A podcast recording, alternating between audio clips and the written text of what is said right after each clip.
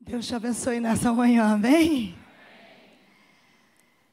Eu digo que eu sou uma eterna admiradora da maneira como o Espírito Santo se move. E ele está se movendo aqui desde o primeiro minuto que eu entrei aqui. Durante a escola bíblica dominical, falando sobre Apocalipse, está aqui, pastor, você está procurando. O pastor Assim falou sobre Apocalipse apontar para um lugar de esperança. O pastor Davi, esse meu pastor e pai moreno, que meu pai é branquelo. Eu tenho um pai moreno para tentar ficar ali, né, pastor? Sem saber o que o Espírito Santo tinha me dado ao longo da semana, ele trouxe a Raquel, que crescemos juntas na igreja orando por você enquanto a gente estava aqui. E o pastor trouxe à nossa memória aquilo que nos dá esperança. A sua família, Raquel, com a sua vida aqui em cima, revelando quem Deus é. Não pense para vocês que é fácil estar tá aqui. Eu estou com o coração apertadinho. Muito tempo que eu já não sabia mais o que era sofrer. Saindo porque há alguns anos atrás, eu fui a primeira filha de pastora, decidi que não rodaria em um rodízio. Depois de rodar por alguns lugares, eu decidi ficar na minha igreja mãe.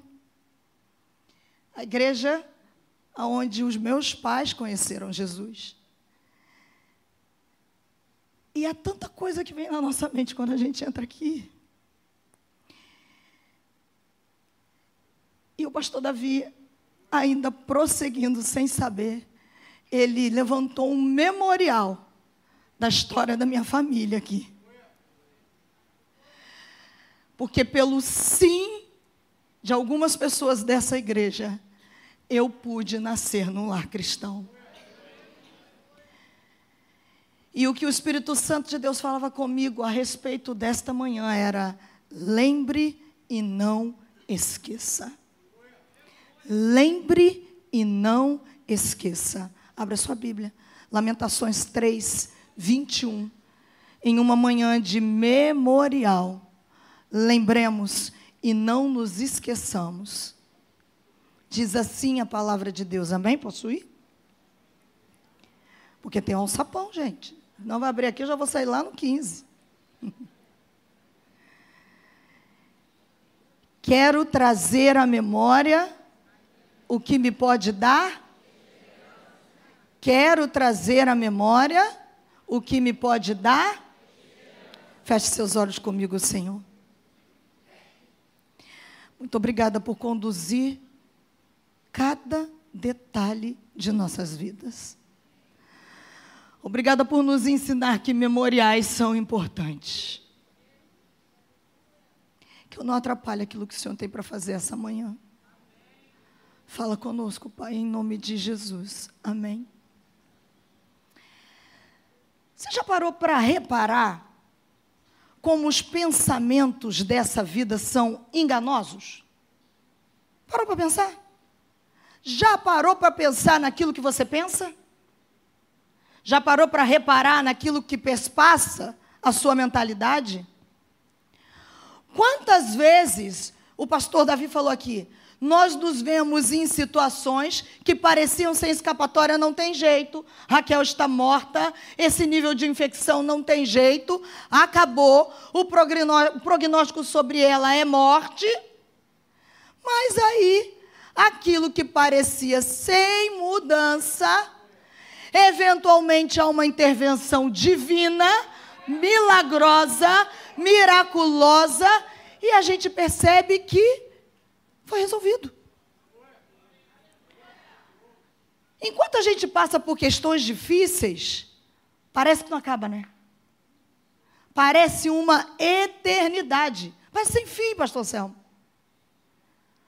E aí a gente começa a acreditar numa mentira de que, ó, essa situação não vai mudar. Ó, esse tempo financeiro que você está vivendo não muda. Ó, o seu marido não vai mudar. Ó, oh, os seus pais não tem jeito. Seu filho, ih, seu estado civil, ih, mentiras. Seja um luto, a perda de algo precioso, uma frustração, porque o nosso coração enganoso, que aliás, não segue seu coração, não? Que a Bíblia diz que o coração é desesperadamente enganoso. E aí a gente vive num tempo, o pessoal diz, segue o seu coração. Segue, para você ver onde vai dar. Segue a voz do Espírito Santo. Que há uma promessa desde Isaías: direita, esquerda, você ouvirá uma voz indicando o caminho. É para você e é para mim. E aí a gente começa a deixar que aquela dor momentânea, essa dor do presente, comece a ditar o nosso futuro, Marcelo. Esse é o seu futuro. A sua dor de agora é o que te reserva no futuro. Aliás, falando em frustração, quantos talvez aqui hoje tenham entrado para a última ceia do ano, sorrindo por fora, mas frustrado por dentro, porque achou que no ano de 2023 iria alcançar? Não sei, você completa para você frustrado, frustrada, triste. Aí, olhou pela janela, viu que o tempo do seu irmão chegou, e aí você perguntou: Deus, onde é que está o senhor? Que eu estou aqui do mesmo jeito. O senhor está me vendo aqui? Não. Frustração porque alguma coisa não saiu como havia planejado. Só que aí vem a Bíblia e nos ensina uma coisa importante para nos ajudar a enfrentar esse tipo de situação. Trazer à memória aquilo que nos dá esperança. Ele diz: lembre e não esqueça. Lembre e não esqueça. Lembre e não esqueça. Por quê? Vamos lá. O profeta Jeremias, quando escreveu esse versículo, num momento de grande dificuldade, de tristeza nacional, porque o Império Babilônico tinha dominado Jerusalém. No meio das lamentações de Jeremias, surge um lampejo de esperança, uma reflexão de esperança. Espera um minutinho. Eu, pensando na minha imaginação santificada, eu tenho imaginação santificada, tá, gente? Jeremias falando com ele mesmo, porque nós somos as pessoas que mais falamos com a gente mesmo. Sim ou não? Você é o maior pregador de você mesmo. Se você diz que você não vale nada, que você não presta, que você não é amado de Deus, você está pregando para sua alma. Ele falando com ele mesmo, fico eu pensando aqui. Um lampejo. Espera um minutinho. Um lampejo soprado pelo Espírito Santo. Vou me lembrar daquilo que pode me animar. E aí eu quero fazer um destaque para você. Não é apenas um lampejo soprado pelo Espírito Santo. Porque esse esforço de, no meio do caos, lembrar daquilo que nos dá esperança, garante para a gente um poder importante na nossa vida: o poder do refrigério, o poder do renovo, o poder da gente tirar os olhos da nossa tristeza.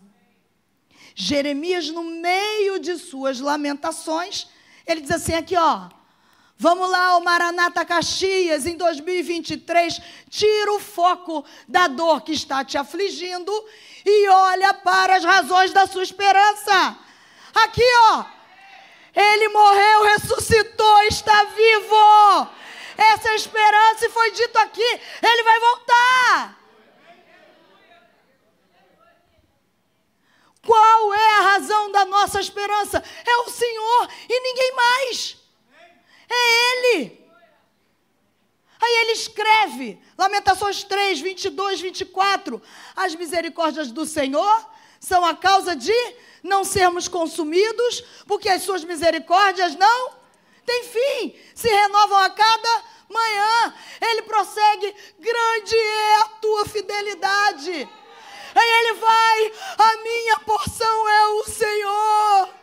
Diz a minha alma, como quem está dizendo, ele para ele mesmo, falando Jeremias, a sua porção é o Senhor. Portanto, ele mesmo conclui: vou esperar no império babilônico? Não, esperarei nele.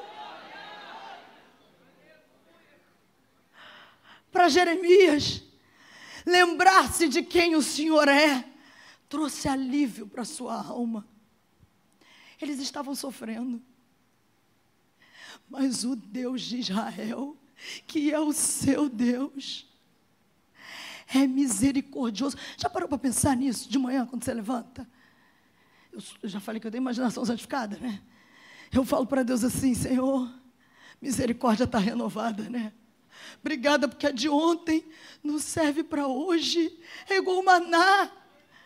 E a de hoje não serve para amanhã.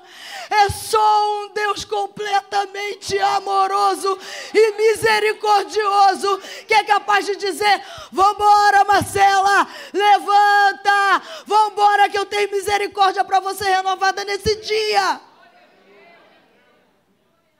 Um Deus que revela para mim: confio no meu caráter.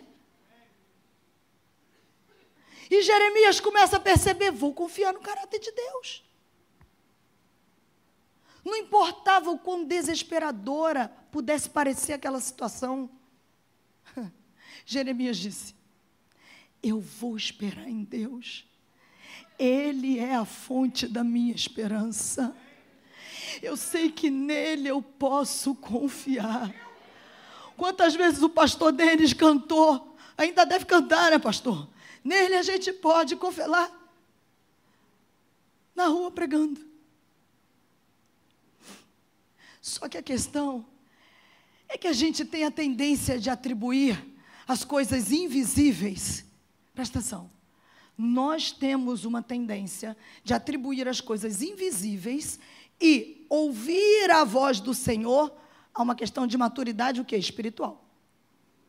Fulano é mais maduro, então ele vai agir no invisível, no profético. Ele vai ouvir a voz do Senhor porque ele está caminhando há mais tempo do que eu em maturidade.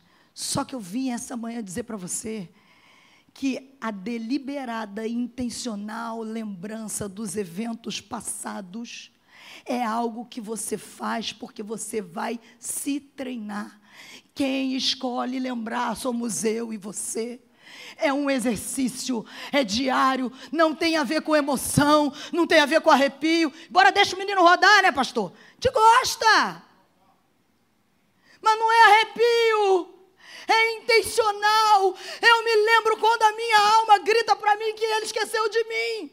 Eu me lembro, todavia, pode um pai, uma mãe esquecer-se de um filho. Eu não me esqueci de você. Eu me lembro. Eu digo para minha alma, marcos ao longo do caminho. Crie marcos na sua jornada. Sabe por quê?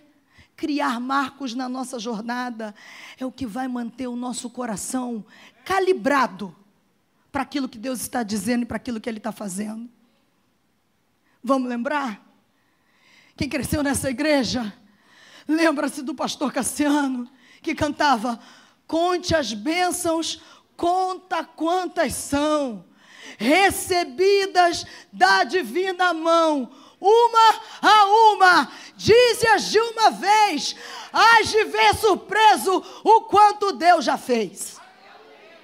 Quantas bênçãos dessa semana? Ai, eu não tenho. Tem não? Conta aí. Lembra dos milagres. Lembra dos livramentos. Lembre e não esqueça. Pegue as suas pedras memoriais. Deixa eu te contar aqui uma coisa. O pastor Davi falou, né, da minha ida para o 15. A gente está entendendo em Deus que é um tempo de eu ficar mais perto do meu pai nesse período. O médico conversou comigo algumas poucas semanas que a ação tumoral no corpo do meu pai voltou a aumentar. Só que numa questão administrativa, o plano de saúde, vou falar aqui o nome do plano, né? O plano de saúde tem uma questão lá, ele não pode mais fazer o tratamento aonde ele estava fazendo. Está fazendo um outro hospital, muito bom. Só para você entender, o médico dele está logado em um hospital e ele precisa fazer o tratamento em outro hospital. Com isso, com o aumento da ação tumoral, o médico precisa entrar com um tratamento novo. Mas existe uma questão burocrática, ok. Que o médico precisa fazer o levantamento, a gente fez não sei quantos exames para comprovar isso tudo. Que aquele processo, o médico tem que fazer um requerimento para mandar para esse próximo hospital. Para que esse hospital, burocraticamente, envie para o plano, parará, parará, parará, e o plano libere. Só que isso leva tempo. E com isso, de um mês para cá, o meu pai começou a emagrecer a olhos vistos. Anemia, transfusão de duas bolsas numa semana, três semanas depois, transfusão de mais duas bolsas, desmaia na rua. Mas Deus é bom, né? Porque até na rua tem alguém que veio e fala: é o pastor. Seguraram ele, levaram, bateram lá em casa. que ele fugiu, né? Bafucar essa parte comento depois, né? Te acerta em casa. E aí, eu precisava de alguma maneira dar uma pressionada com amor e carinho no médico, para que esse processo fosse um pouco mais rápido. E eu saí de casa na quinta-feira com a minha mãe olhando para mim, dizendo assim, que eu e ela temos um, né? Ela olhou para mim e falou assim: Você sabe, né? Sei. Você está vendo que seu pai está emagrecendo muito? Sei. Então, você sabe, né? Sei. Cheguei no trabalho, eu pego no trabalho sete da manhã. Ainda antes, seis e pouca, doida, né? Não faço muito isso, mas eu mandei uma mensagem para o médico. Falei, é médico, vai acordar cedo, eu vou acordar tão cedo quanto eu estou, ah, beleza, beleza e tal. Ele entendeu, falou, Marcelo, você me desculpa, o processo realmente está muito demorado, mas eu vou fazer hoje. E aí eu sentada na minha. Aí passou sete, oito, ele falou, vou mandar hoje. Eu falando com Deus assim, ó. Falei, Senhor, ele vai mandar? Vai mandar, o que, que eu faço? Quando saí então do debate, calculei, já deve ser meio de pouco, vou mandar uma mensagem para dizer, ô, oh, estou aqui, hein, esquece não e tal. Mas, ao mesmo tempo, naquela hora, e eu quero, por que eu estou falando de pedras memoriais?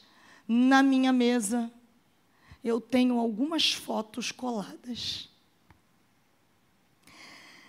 Eu já estava com essa palavra preparada e eu, eu costumo fazer, a, eu sento, oro, peço direção a Deus, faço do início da semana e fico o restante da semana orando a respeito dela e Deus vai construindo a palavra em mim. Ele me fez assim: lembre e não esqueça.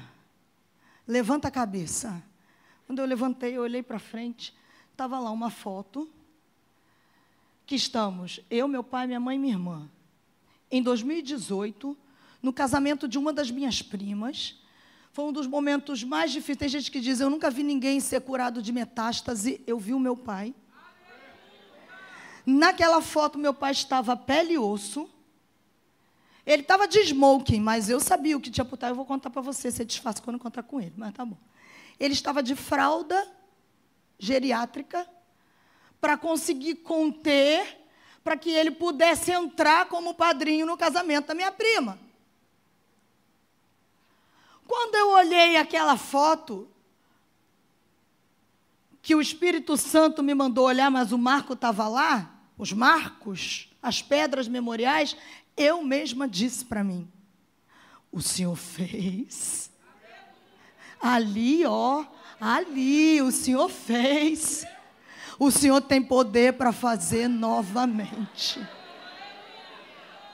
Quero trazer à memória aquilo que me dá esperança.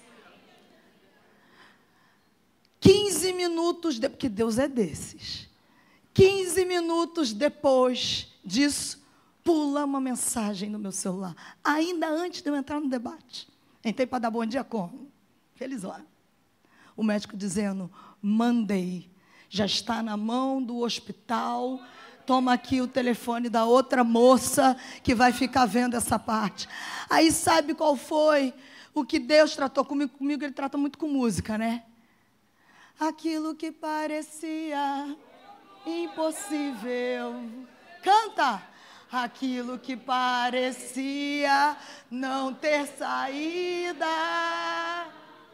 Aquilo que parecia ser minha morte. Mas Jesus mudou minha sorte. Sou um milagre, estou aqui. Por quê? Por quê? Porque não há ferrolho, nem portas que se fechem diante da sua voz.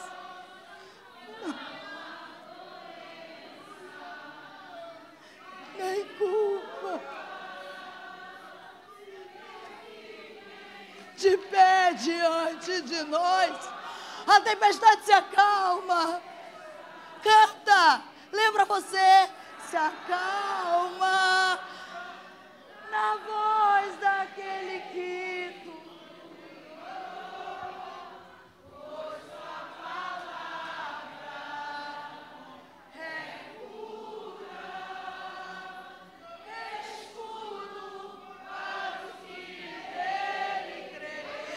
Esse é o nosso Deus. Esse é nosso Deus. Lembre, lembre e não se esqueça. Não se esqueça. Deus disse para Israel: quando vocês entrarem na terra prometida, voltem ao rio, peguem as pedras do rio façam o quê? Uma pilha. Porque a gente precisa de uma lembrança física do que ele fez. Eu não estou dizendo para você criar ponto de contato. Eu estou dizendo que olhe ao seu redor, a responsabilidade é nossa de transformar. Você está pensando que a sua casa, que você comprou com o suor do seu rosto, com o seu trabalho, a tão sonhada casa própria, foi você? A Bíblia diz que o homem não tem nada se do céu não lhe for dado transforme aquilo que você alcançou em memoriais da graça de Deus. Porque se a gente não fizer isso, a gente começa a se desconectar dos valores de Deus, daqueles valores que nos unem a Ele. Juízes 8:33, abre aí rapidinho, que eu quero marcar isso com você. Para mim, algumas passagens muito tristes na Bíblia, eu vou correr. Em Juízes, diz assim: 8, 33 e 34. Depois que Gideão morreu, o povo de Israel abandonou a Deus novamente e adorou os deuses dos cananeus. Eles adotaram Baal Berite como seu Deus. Não serviram por muito tempo ao Senhor, que os havia livrado de todos os inimigos que viviam ao redor deles. Olha aqui o que aconteceu. Israel se apaixonou por falsos deuses depois que o quê? Que esqueceu de Deus. Presta atenção numa coisa. Se a nossa mente. Obrigada, Tardinho. Se a nossa mente não estiver cheia de lembranças do agir de Deus na minha e na sua vida, a nossa mente vai ser preenchida com outras coisas. Está aqui, ó. Depois que Gideão morreu, o povo de Israel abandonou a Deus o quê? Novamente, e adorou os deuses dos cananeus, e eles adotaram Baal Berite como seu Deus. Está na Bíblia. Nós precisamos caminhar em oração, pedindo a Deus, me lembra da tua bondade, me lembra dos teus feitos me ajuda a lembrar dos detalhes. Sabe por quê? A gratidão tira a ferramenta das mãos do inimigo e entrega nas mãos do Senhor, que ele usa para nos edificar. Porque Satanás fala assim: ah lá, fulano alcançou e você não. Mas como você é grato, você pega essa ferramenta, joga na mão do Senhor e Ele trabalha em você. E Ele está dizendo: sou eu, tudo que você tem fui eu que te dei. Eu estou trabalhando, você não está vendo. Eu estou fazendo, estou te levando. Ele. Porque Deus usa para nos edificar. E é a gratidão que faz essa transição. Vamos rapidinho. Salmo 78, 9 a 11. Porque nós temos um compromisso. Sabe por quê? Porque se a gente esquecer, as gerações futuras serão afetadas. Se nós esquecermos do bem do Senhor e não contarmos o bem do Senhor, as gerações futuras serão afetadas.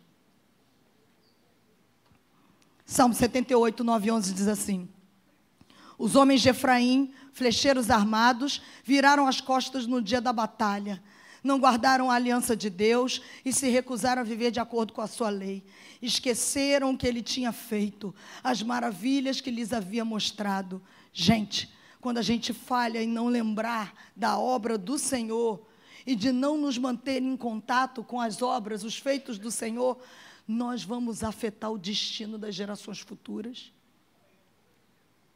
Porque se eu e você não estivermos dispostos a contar para a geração que vem atrás da gente, as obras do Senhor que testificam de quem Ele é, certamente tem alguém lá fora que está disponível para dar essa informação, dizendo que foi alguém que não Deus que fez aquilo e o coração é ocupado.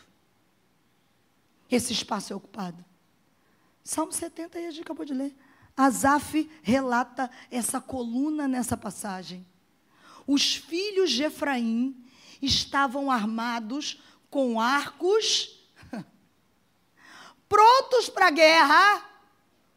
E o que, que aconteceu? Diz a Bíblia, eles o quê? Voltaram para trás. Por que, que eles voltaram para trás? Porque não guardaram a aliança do Senhor e se recusaram a andar na lei do Senhor.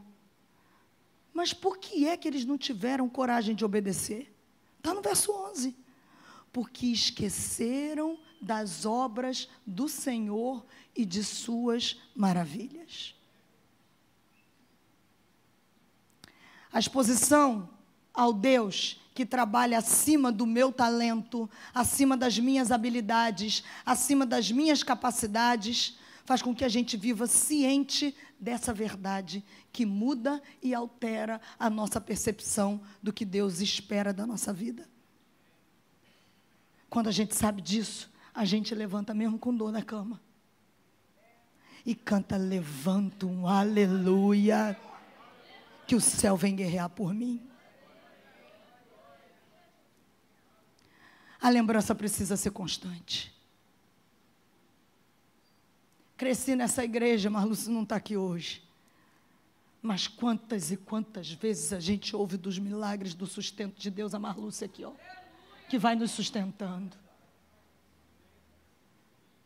Quantas vezes?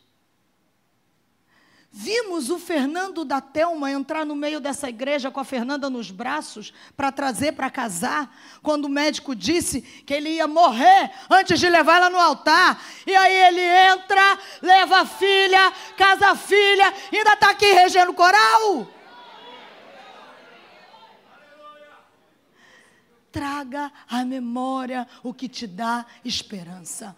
Nós não podemos nos dar o luxo de esquecer os feitos do Senhor. Porque se eu me esquecer, o inimigo tem muita coisa que ele prefere que eu pense.